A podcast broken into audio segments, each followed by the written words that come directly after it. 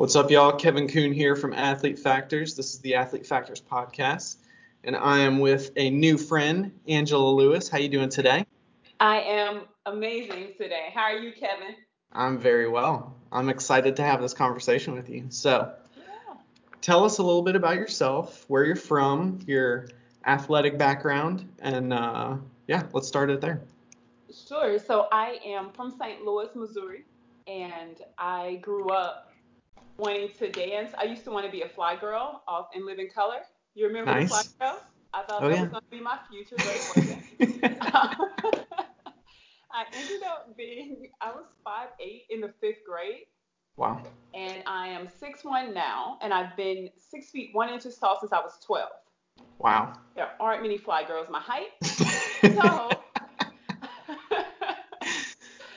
what seemed to be a better fit was basketball. Mm. so I grew up playing with my brothers in the backyard. And one day I was coming out of Blockbuster video. You remember Blockbuster? Mm-hmm. So I was coming out of Blockbuster, and this guy says, Hey, do you want to play on our team? Like, we need more tall girls on our team.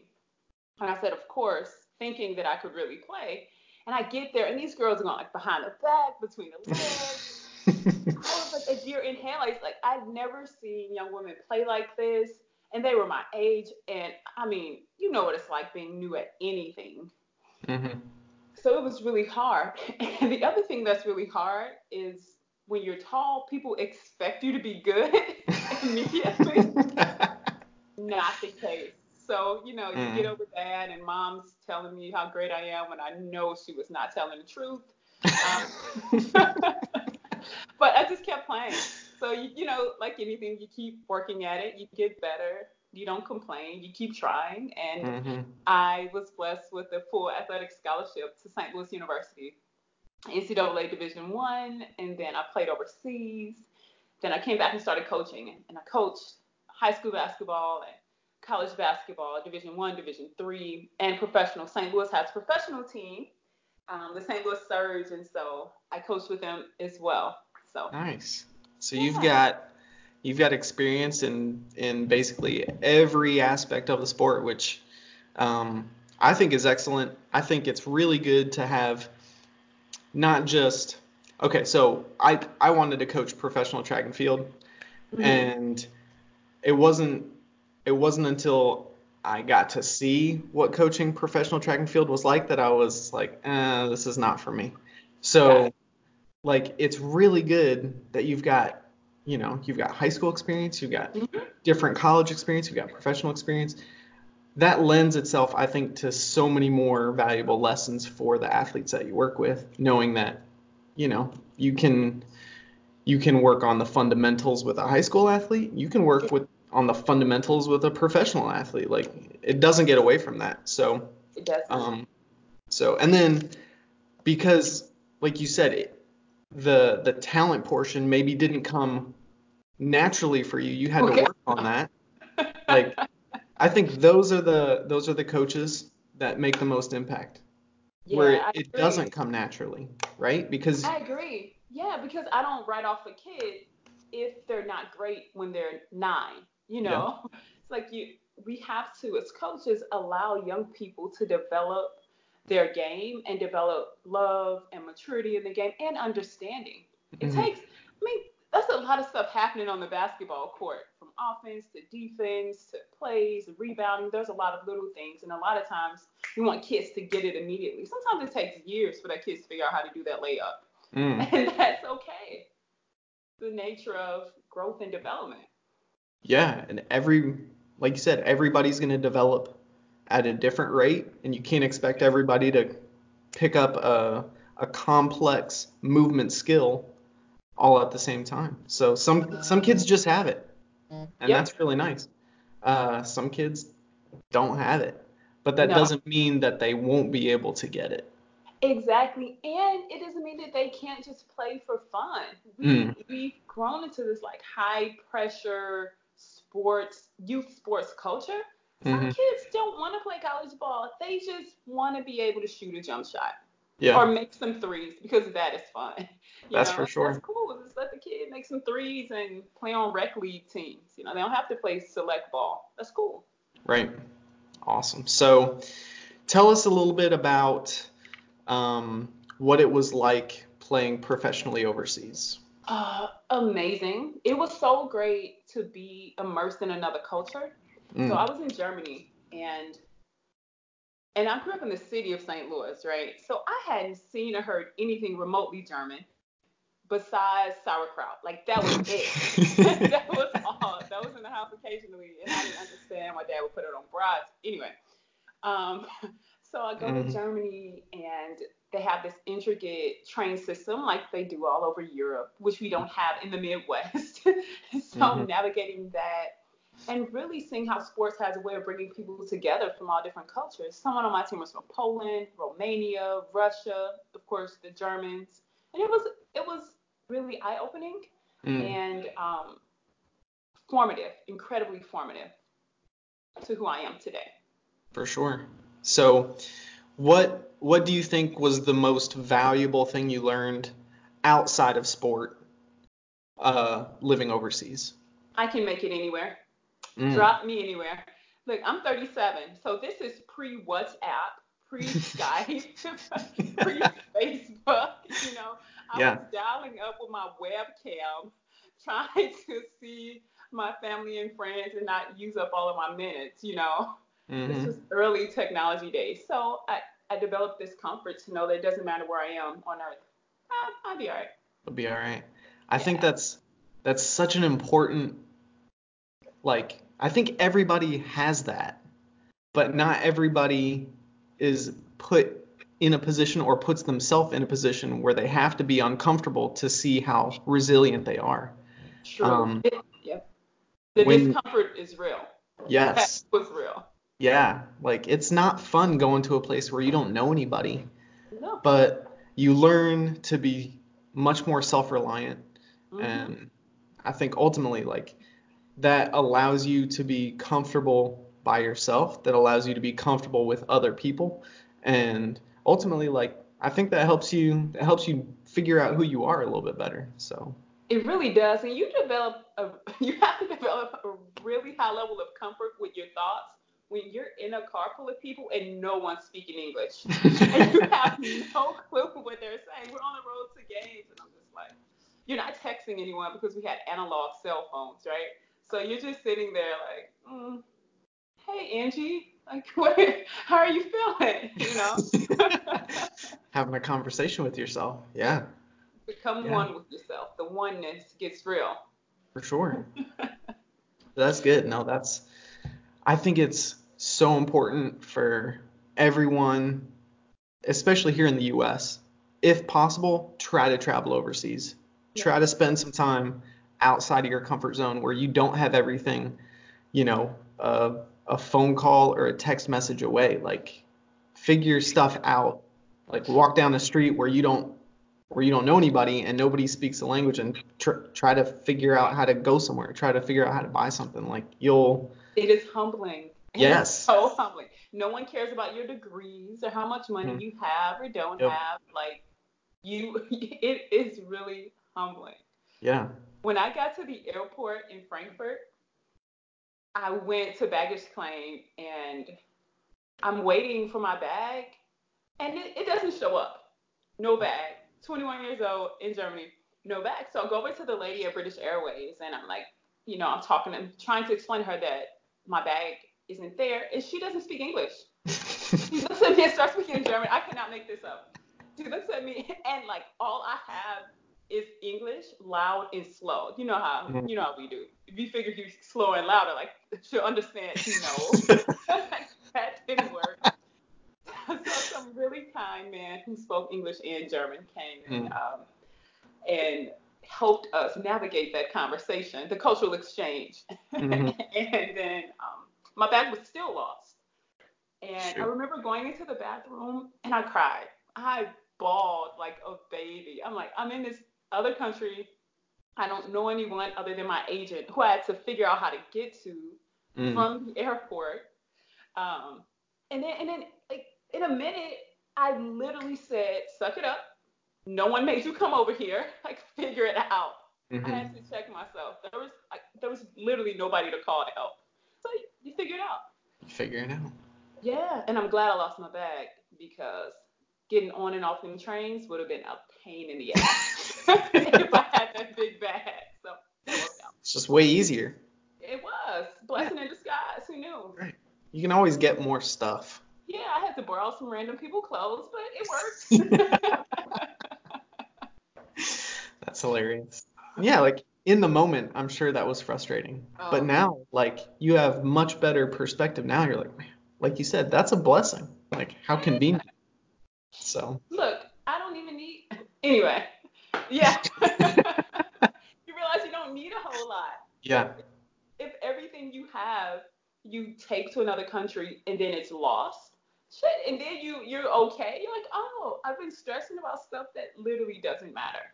yeah, it's true. That's that reminds me. So uh, my parents were missionaries, so we moved to the Philippines when I was six, and we Wow. yeah, we were living in a house that our mission agency kind of like rented or owned. I don't know how that worked, but uh, we were only there maybe a month or two. My parents were looking for a house for us to live in, and and so we're staying at this mission house. And one morning we're getting ready to leave for school, and like six or seven guys rush in when we open the gate to leave, and they had guns and they robbed us. And I know, crazy, right? We'd Oh, only been there like a month. And wow. so they took, you know, my dad's wallet. They took, they ended up not taking much of our stuff because they thought we were living in the upstairs apartment and we were staying downstairs and they thought it was just storage downstairs. So, long story short, they took my sister's, like, they took one of her necklaces and they took her bag and they took my brother's bag and, and yeah, it's like Wow. culture, ultimate culture shock. Mhm. But then you realize, like, okay, like we could go home, we could go back to the States, Yeah. or we can just figure it out. Like, this is this could have happened at our house It could have. Yep. here in the US, right? So you just like, all right, that hurdle's out of the way. It's got to be smooth sailing from here on out. So, and that has the- to be scary. yeah, yeah. Like at the time, I think I was young enough where I was just like, just Mhm. taking it on. I wasn't that scared, but like now looking back, I'm like, that was that could have been bad. That could have been really bad. But Wow. the next seven years, all awesome memories. You, So- and so that and that seems to be like a trend, or I guess like the nature of life. You get tested, like no no matter what it is, when you set out to do something special, amazing, remarkable, and new, you get there because I, I I don't even know like why this is, but this is just how it's been for my life. Like you get there, and then when you get when you work to get there, immediately you get tested to see if you really want this shit or not. Mm-hmm. Yeah, It's something that throws you off, it's unexpected, it rocks your core, and you're like, I could go back, like you said, or I can keep going. For sure. Yeah, there's gonna be tests. There's gonna be hurdles. There's gonna be. It's. I think parts of our mind are always looking for reasons to go back to what feels safe and comfortable. Yes. Yeah, but like something amazing is just beyond that if you're willing to push through it. For sure. Yep. So true. I've had to force myself out of bed this morning. Literally. Feet on the ground, no snooze. Get your Yeah. feet to the floor. Yo, yeah, no, that's that's a serious struggle sometimes. Sometimes you just want to lay in bed. I totally get that. Yep. That was me this morning. I hit the snooze a couple times. So, but I was like, my clients are not going to be happy if they're if they're knocking on the door and I'm not already in here, the lights on and the workout set up, ready for them to go. So, um, so uh, really interesting kind of how how we set this up. So, if you will, explain just a little bit of of how this whole conversation really really got started. Well, it started when I was in Germany. so I had to get used to talking to people I didn't know. So I Mhm. developed this comfort, which is like reaching out to people. Mm. So I was researching different podcasts, and wanted to talk to people who were connected to athletes or sports or had interesting conversation about athletes and sports. And so I just sent you an email and said, hey, this is who I am. Here's my background. Do you want to chat? What's your process for booking guests on your podcast? And I um, we set up a time to talk. I didn't call you. I missed that appointment. yes, that happened. But thankfully, you emailed me a couple of days ago and said, "Hey, are you okay?" Which I thought was really kind. Like I felt like you didn't know me, but you were concerned because you know I'm diligent. You could tell that I'm diligent. Yeah. And so I was like, "Hey, yeah, I'm still alive. I'm great. Sorry I missed the call. Can you talk today?" We talked that day, and then set up this early morning call, and here we are. Yeah. So I think uh, just reaching out like you did, like I, uh, this is basically the second or third time that that's happened where like I I have no idea what my reach is with this. Like I'm not doing this to to try to get famous. Like I just want to have conversations with people who want to talk about athletics, about sports, about anything related to that. And so uh, I was super excited when I got the email from you. I was like, all right, this is cool. Like this is this is exactly what I want. People, you know, people that want to have these conversations. So I'm so glad that you emailed me. Um, like I hope other people watching this or listening to this kind of follow your cue and so that I can continue to have you know these amazing conversations and make new friends and make new connections and um, and ultimately bring high quality content to you know to kids who want to play sports you know either at the college level or or professionally so that kind of segues us into the next thing that I'd love to discuss which is um, the college recruiting process so tell us a little bit about that and how that worked for you and and yeah. Sure.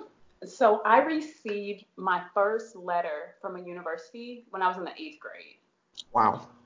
I'm six one. What I was a college coach, if there's a six one eighth grader, you put her on the list and you send her mail as soon as possible. You don't care. Like I'd only been playing a year. I promise you, I wasn't that good. Like I'm confident of that. But you don't let a six one kid pass without putting putting her name on the list minimally. So mm-hmm. I got on the University of Memphis's list. They sent me a questionnaire. I didn't even have information to fill out. But that moment really led me to believe that playing college ball was possible. But mm-hmm. it wasn't this goal that I've had since I was eight. No, I wanted to be a fly girl, like on In Living Color. so, so, so I I then began. I got better. Obviously, I played Division One basketball, so I stayed. That really shifted my um, understanding of level of commitment, the necessary commitment, and mm-hmm. really pushed me to want to be better. And I, after a couple of years, I shifted my select team to a team that was more competitive. Like everybody played college basketball, Division One or Division Two, or it's high level D 3 mm-hmm. and um, had some really good coaches who helped me.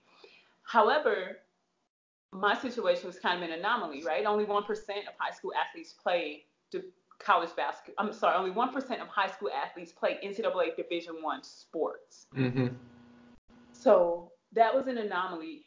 And then once I started coaching college ball, parents started asking questions. And so I went, I've gone on this journey to really figure out how can we best help parents feel empowered through the process mm-hmm. and feel like they have some level of influence and control, they can lead the process opposed to feeling like they're at the whim of college coaches. Mm. There's a lot of young people who miss opportunities because parents just don't know, or their high school coaches never had an athlete who could play at that level, so they don't necessarily have the tools to guide them. Mm-hmm. So here's what I did I surveyed 100 parents who have daughters that play basketball. 100 parents. And the feedback was incredible. The the few really big ahas was that only 20% of parents reported that they feel prepared, very prepared to help their daughter with the college recruiting process. Wow. Only 20%, which might be more like 15%. You know, really understanding the intricacies of the process. So that mm-hmm. really fueled my desire to share um, more about what I've learned and, and some things that parents can do. Gotcha. So one of the things that that we chatted about, you know, on our phone call was my college recruiting experience was extremely limited. Like yeah. I I kind of already knew where I wanted to go to school, where I wanted to run, and um, I got letters from some other schools, but like in my mind, I had already I had already determined what what was going to happen, so I didn't really talk to any other coaches. I didn't really look into any other programs. So, um, what what do you recommend a high school athlete do to make sure that they're not kind of limiting themselves to just one program? That's my favorite question. So there are five phases of the college recruiting process. five phases that I've come up with based on what I've talked to parents about. The first phase is assessment. So you need to assess a few different things. Assess your academics to make sure, you know, there's academic requirements. Assess your physical body. Overuse injuries are happening quite often now. Mm-hmm. So a, a, young person may want to play college ball, but if they've already had three ACL tears, that might not be wise. Mm-hmm. Um, assess your love for the game to determine if it's something you really want, and then assess your mental and emotional well-being. That's important. So we do this assessment, then you come up with a plan, right? So if your child is having trouble like overcoming stressful situations, maybe see a sports psychologist or a therapist just mm-hmm. to get tools, mm-hmm. you know, mm-hmm. just to give him or her some tools because they'll need them. If your child really never asks to go to the gym, then they probably don't love the game, and that's okay. You know, if they only want to play once or twice a week, that's okay. No, mm-hmm. no shade. Just let that baby play a couple times a week, but don't put them on a select team and pay five thousand dollars over the course of the year. You're gonna be upset because you're not gonna get a return on that investment. Um, not gonna be a good look, mom. So, so then you come up with a plan, right, based on what we assess, the grades, and then the discovery process. The um, it's the discovery process, right? It's collecting data. Mm-hmm. So I encourage I highly encourage, to your point, players and families going on unofficial visits, just visiting schools. You can start with schools in your area. Mm-hmm. So here in St. Louis, there's Division One, Division Two, Division Three schools, NAIA, junior colleges. Even if you're not necessarily interested in that particular school, it still gives you something to compare other schools to when you go out and see them. So get on campus. You might be surprised. You actually might like it. Mm-hmm. And stop, don't only listen to people who tell you, well, everyone has their opinion. Like, see it for yourself, is my point. Some people are like, oh, I don't like that school because they have whatever. Or I heard, no, like, do your own research and get your mm-hmm. own experiences to make informed decisions. And then you evaluate them all based on you. So if you know that your child cannot be in a 40,000 student campus because they're going to get lost and they need more like individual guidance, then maybe a smaller school is better. Mm-hmm. And then make your decision based on like what your kid needs and what's best for them, opposed to what other people are going to think about the prestige of the school. No, no, no one really cares. Yeah, I think that's it's so easy to get caught up in like, oh, my my kid has to go to the best program. Mm-hmm and then the really important stuff like you know like well what do they want to study and mm-hmm. are there tools set up to make sure that they're successful as a student first because very few like you said 1% of all high school athletes then go on to play division 1 sports well like what's the percentage of of division 1 athletes that go on to play professionally that's like probably another 1%, right? So mm-hmm. um, you're going to be a professional at something and it's probably not going to be sports. So making sure that you're finding a you know a school that's going to ensure that you're successful not just on the court but also you know with yeah. whatever degree you have. I think that's that gets overlooked a little bit. So it does. It does. It gets overlooked a lot. It gets overlooked so much. Yeah. There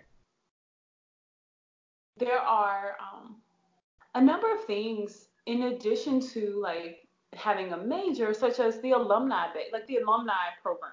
Mm. You, you're just gonna have to be connected to, like, you'll be connected to the university forever, and you could leverage some of those resources to, you know, help with with life. For sure. Yeah, I mean, without that, uh, without that network base, sometimes Mm-hmm. it can be hard to get your foot in the door to get, you know, job interviews or, you know, whatever the case may be. So yeah, taking full advantage of that. If you're going to a school where, um, where you're viewing playing a sport as a job and you don't love it, then you're probably going to get burned out. And if you're not, uh, if you're not making those connections, then at the end you've got a degree and you've got, you know, you got nowhere to go. So leverage it for sure. Absolutely. So Which is not what I did at all. so let me be clear. I am not speaking from experience here, but I understand the value now at 37. no, no. some lessons are best learned the hard way. Yes. Right. Then you only have to learn it once. So. Very true. So, what uh, what are some of the other uh, really common questions that you either get from athletes or that you get from parents? One common question is how do you know if a coach is really interested in you? Mm. How do you know if the coach is interested in your child? hmm You know, it's kind of like dating, right? When you first meet someone, they're great. You see all of the good qualities in them, and then over time, you start seeing things that you may not find as appealing, and then you have to decide if you're going to ride this thing out. And or if they meet someone else, like that's a possibility as well that they might find someone that they like better than you. And so Things just got real. it happens. So yeah. So they may be so coaches may be interested initially, hmm but just like you're just like they are recruiting talent, you're also looking at other schools. And it's pretty naive to expect coaches to only want to talk to your child and not other kids. hmm So, so how do you know if they're interested? Well, if they say, it, if they literally say, we are interested. No, don't make assumptions about that they're interested just because you saw them at one game.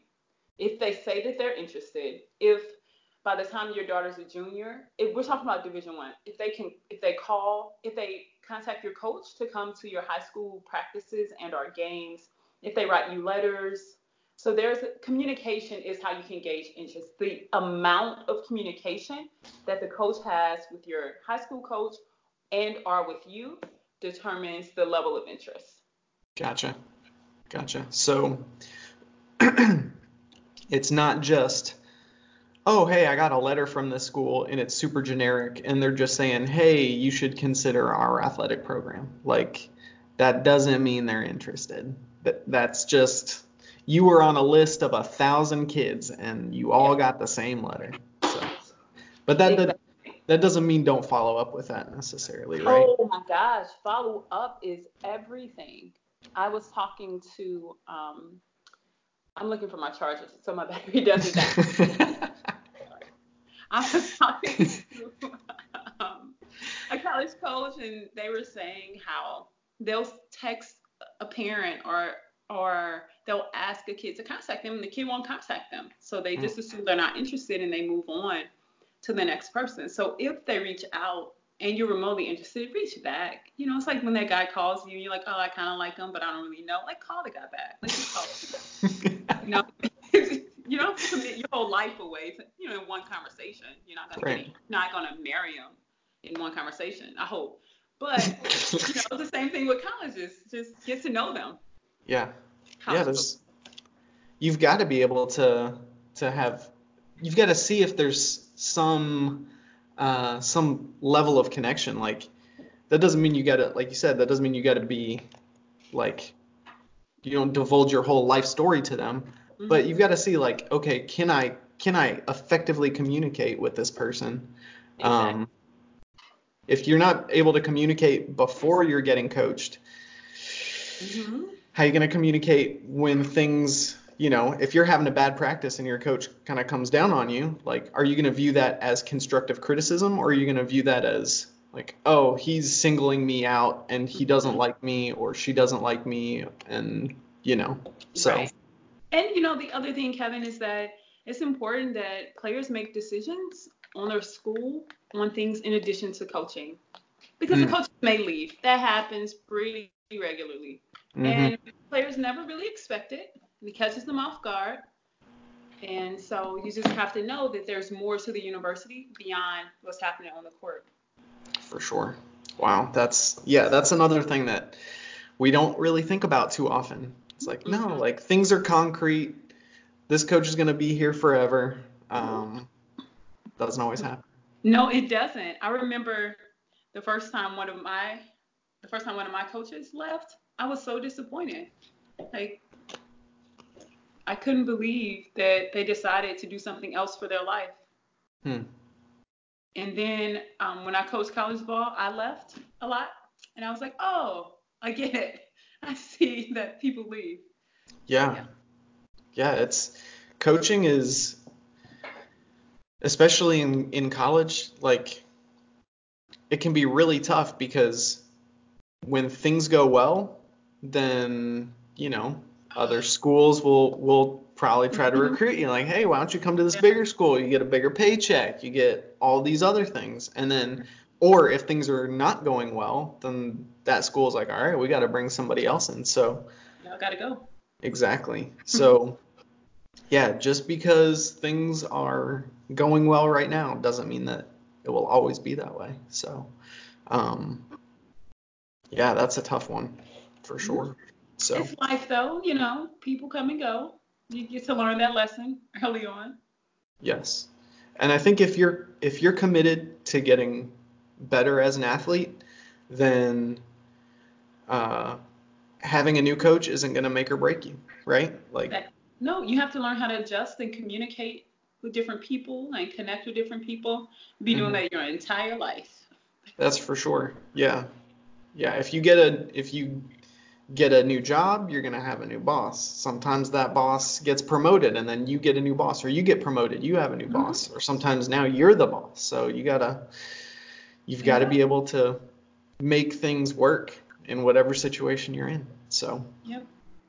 So um, let's see. Do you have any any really unique uh, recruiting stories or um, or other unique questions that you've received?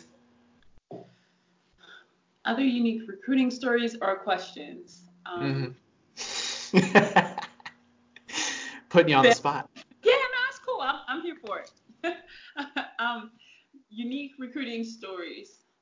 There, I remember when I was at um, Marquette University, there was a young lady who was a really good player. She's one of the top players in the country.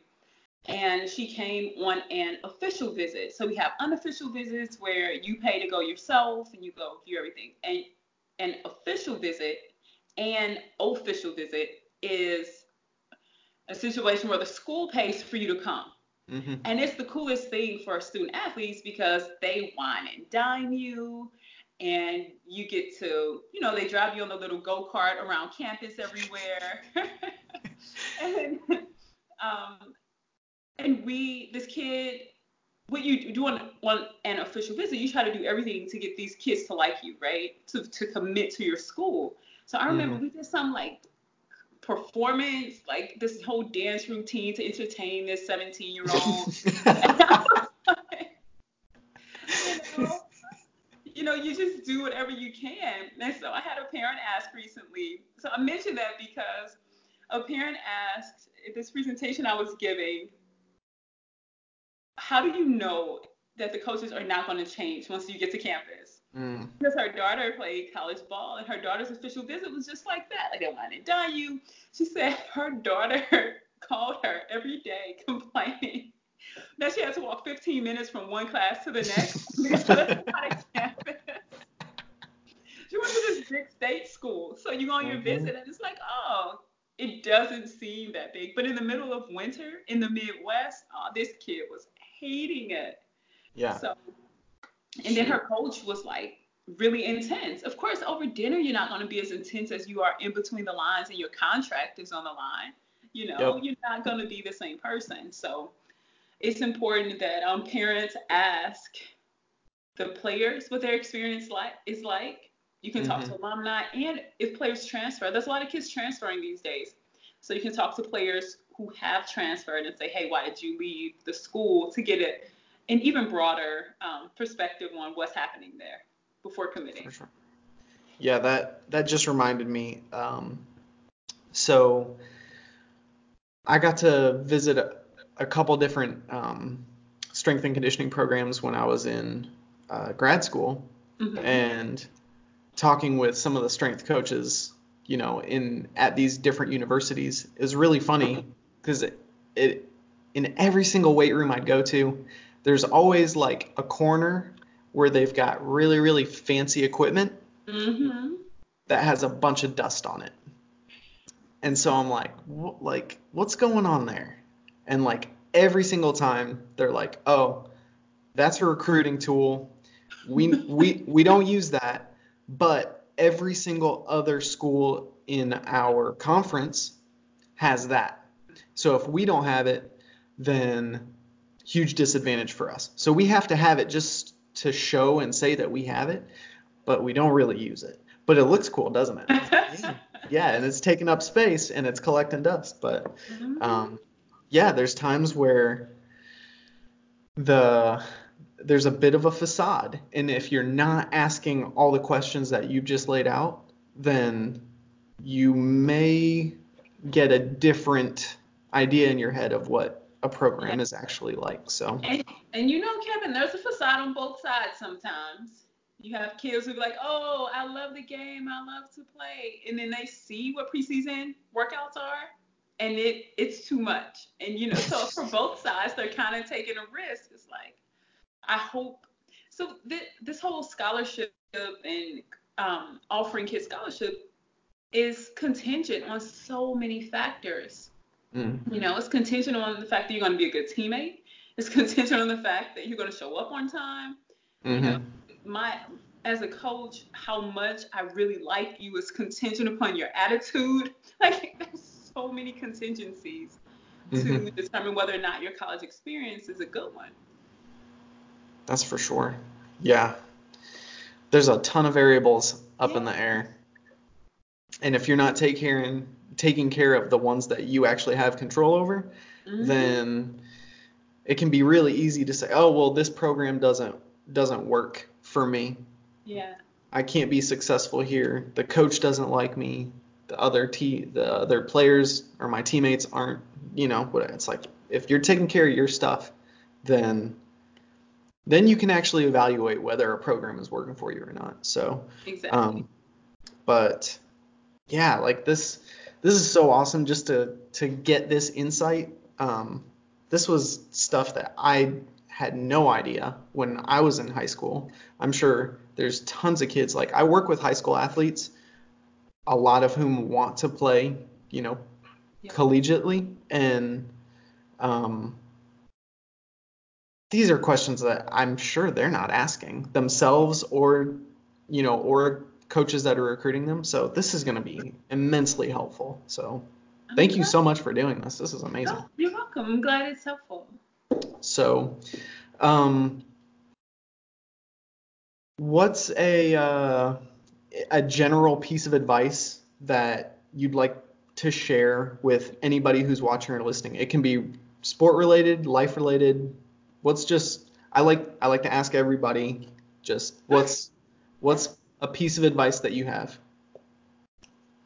Um, one of my favorite quotes is by Dr. Maya Angelou, and it says, She said, People will forget what you said, they'll forget what you did, but they will never forget how you made them feel.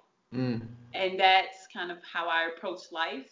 I try to affirm people, be good to people, be mm-hmm. really um, intentional and conscious of the energy that I bring to situations, and try to like dance. You know, life like we take this life so seriously, and um, I think we need to have more fun. We need to play more. I love little kids. All they want to do is play. Like they'll spin in circles and and they're like elated. So I take cues for them on what makes life satisfying. Mm-hmm. Be good to people and play. Just go play more. Play, yeah. Do some cartwheels. Yeah, I've never done a cartwheel. I've never done a cartwheel ever, and I won't. Do you want to know why? Tell me. I'm so afraid of falling. I feel like my legs are not gonna get back under me, and I feel like I've aged out of cartwheels. Oh, I don't and know I, about that. Being upside down, that whole thing kind of messes me up. I, I, do that little half cartwheel thing where your hands mm. go down and you just like lift your legs to the other side. that's as good as it gets, man. Hey, that's a start. That's a start you know, that's the beginning and the end of cartwheels. that's the start and the finish. Okay. Well, it's uh maybe maybe they're not for everybody. So. You but. know, no, but other people should do cartwheels. If you are sure. a cartwheeler, do that. Do it. Do those. Yeah, I was just home visiting my uh, visiting my family, um, and my niece and uh, two of my nephews um, we were all together. We were watching one of my other nephews uh, play an AAU basketball game, mm-hmm. and so my niece and my other two nephews, they like run off. They're by themselves. They're playing. Like they don't need toys. They don't like. They're just doing their thing. And my niece Anna, she's just doing cartwheels all over the place, like having a great time. Yes. yes. They their imagination. Yeah. Their willingness to just enjoy whatever moment they're in. Kids are so present. You know, they're not worried about next year or five years from now. They're just like being kids. Yeah. yeah. Being human. That's right. Yeah. Yeah, I have I have nieces and nephews, and I'm the I'm the aunt that they build forts with. Like we nice. build forts, and we we have dance parties, and oh, it's, it's a blast. I'm that one. Yep. Yeah, that's good. That helps them to know that as an adult, like you should still have fun. And I think that's helpful for us adults to keep us young and remind us, like, yeah, not everything in life has to be so serious. Very true. You gotta enjoy it. So, so if somebody wants to reach out to you, ask you a question, um, follow you on Instagram, etc., how would they do that? If you want to follow me on Instagram or Twitter, my Instagram Instagram name is A Lewis underscore speaks. So A Lewis speaks. And my website is angelarlewis.com. Find out more information. Awesome. Yep. Sweet. So, um, I had one more question. I, I just thought, uh, just lost it. Well, Shoot. I want to say one thing. So there are high school and college athletes who I reach out to like every week to check in to see how they're doing. And they told me it would be valuable to post um, on Instagram like daily mentoring minutes. So every mm-hmm. on Instagram, I'll go on and say like put in my story or IGTV and say something that is either a conversation I've had with one of them or something that I have been thinking about as a coach that I wanted to share. So if you're looking for some daily um, inspiration or motivation or insight as a player, hit me up. I'll be your virtual coach. Awesome. Excellent. Well, I'm going to do that right now. Oh, yeah. As soon as we finish. So, uh, excellent. Um, I just remembered. Tell us a little bit about being an author. Oh, yeah, that. I did that too. So, so I love, I really, really enjoy writing and speaking. And um, my first book came out of a speech that I gave to some high school students when I was coaching at Southeast Missouri State. And I didn't understand the impact of sharing your story until I actually wrote this book. And the, the beauty of books is they're timeless. So mm. now someone can pick up the book and it has it has an impact or they're able to connect to the stories in authentic ways. And so I've published four books. The Game Changing Assist, Six Simple Ways to Choose Success. The Game Changing Assist workbook, and it's all about helping young people like find a roadmap for their life, which includes gratitude. So it's not mm. all about like set this goal, short-term goals and long-term. There's no short-term and long-term goals. It's having a vision for the things that you want for your life and who you're going to become. is connecting to mentors, cheer squads, and all-star team, like having people who can help you. Like how do you get through those difficult times? That's what that book is about. And then the workbook accompanies it because then you can actually like do the work. It's one thing to like read stuff. It's another mm-hmm. thing to do the work mm-hmm. of helping, you know, bring something special happens when you write it down, you know. And then um, Post Moves, The Female Athlete's Guide to Dominate Life After College, is a book that I'm really proud of. I interviewed 15 women from various sports. Some of them are international as well, and they play college sports all over the country. And they shared their experience. One thing that's missing for college athletes are mentors. Mm. Is when you when you leave college, who do you have that's going to speak on your behalf? Who do you have that's a professional besides your coaches and professors who you can call when you need some insight? Mm. So that book aims to really to really help with that. And then most recently, I published the Fundamental Game Plan, and it's every basketball player's academic and athletic success tracker. Mm. So the idea with this publication is that athletes can build confidence by tracking what they do, by keeping a record of what they do, and by being able to see their academics and athletic um, responsibilities all in one place. Hmm. And so um, there's a shot chart in there. Kevin, imagine this. Okay. Imagine you made 500 shots per week. Okay. Over the course of the month, you've made 2,000 shots if I it's November, man. If I make 2,000 shots in November, I'm going to every game in December letting it fly. Like I'm not questioning myself because I know that I've made 2,000 shots, and if I've made 2,000, I probably shot 4,000. Mm-hmm. Statistically speaking. So the idea is that we can help young people build confidence by showing them what they've done and the work that they've done. Yeah, my mentor. Uh, he's super big right now on data.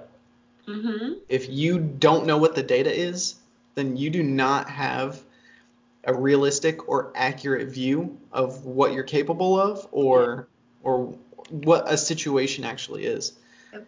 And it sounds like that's it that's it. Like if you're not keeping track of that data, how many shots you've taken, how many shots you've made, then mm-hmm how can you go into a game being confident like okay well this is what i'm capable of exactly and what i what i see happening especially with girls more so than boys but yeah definitely girls more so than boys is they they doubt themselves and question themselves mm. and in the middle of a workout because I, I would train players I will see them get so down after they missed a few shots. So we start every workout with you making 100 shots. So like from there, you only go up. There's, there's mm-hmm. only one way from there is up, and they still like a lot of them still um, like question their abilities after you miss three in a row. Well, you're gonna you're gonna miss a bunch of shots. That's just the nature of the game. Mm-hmm. If you're really good, you're gonna miss six out of your ten.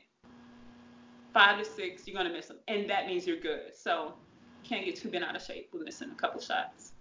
That's right. Yeah, these things happen. That's life. That's just mm-hmm. part of it. Man, so very true. Yeah, and when you can make those uh, those correlations to aspects, other aspects of life, mm-hmm. like you're you're setting yourself up for success post college. So I I'm super pumped that um, that you've kind of laid this out for you know for college athletes and for um, you know athletes post college. Like it, life doesn't end. You know, take the mentality that you use to be successful in college and then just transition it into the next stage of life. Yeah. So. Very true. That's, I think that's so awesome. So, um, thank you so much for doing this. This has been an absolute pleasure. I've really enjoyed it. You're welcome. Thanks for having me. I'm glad you reached out to make sure I was still alive. I appreciate it. appointment. Well, it's it's so easy to just be like, ah, screw that person. They missed an appointment or whatever. But it's like, man, until I know what happened, it's probably best to not assume I know what happened. So Fair. it's just, I'm guilty for sure of being, you know, not as considerate as I as I could be. So I think if we're all trying to be, um, you know, forgiving and considerate and not assume we always know the situation, then that leaves us open to, you know, to blessings that otherwise we'd miss out on. So Very true. so thank you so much. You're Um, welcome. Thank you. for sure. And everybody watching and listening, go follow Angela. And if you have questions, be sure to to reach out to her. So I'll answer any question. I'll answer. If I don't know the answer, I'll find it. Perfect. That's that's what I tell my clients. If I don't know the answer, wait, I'll find it. Yep. So awesome. Alrighty, y'all. Well, stay tuned for the next episode, which will drop next Friday. Alrighty, y'all. Take care.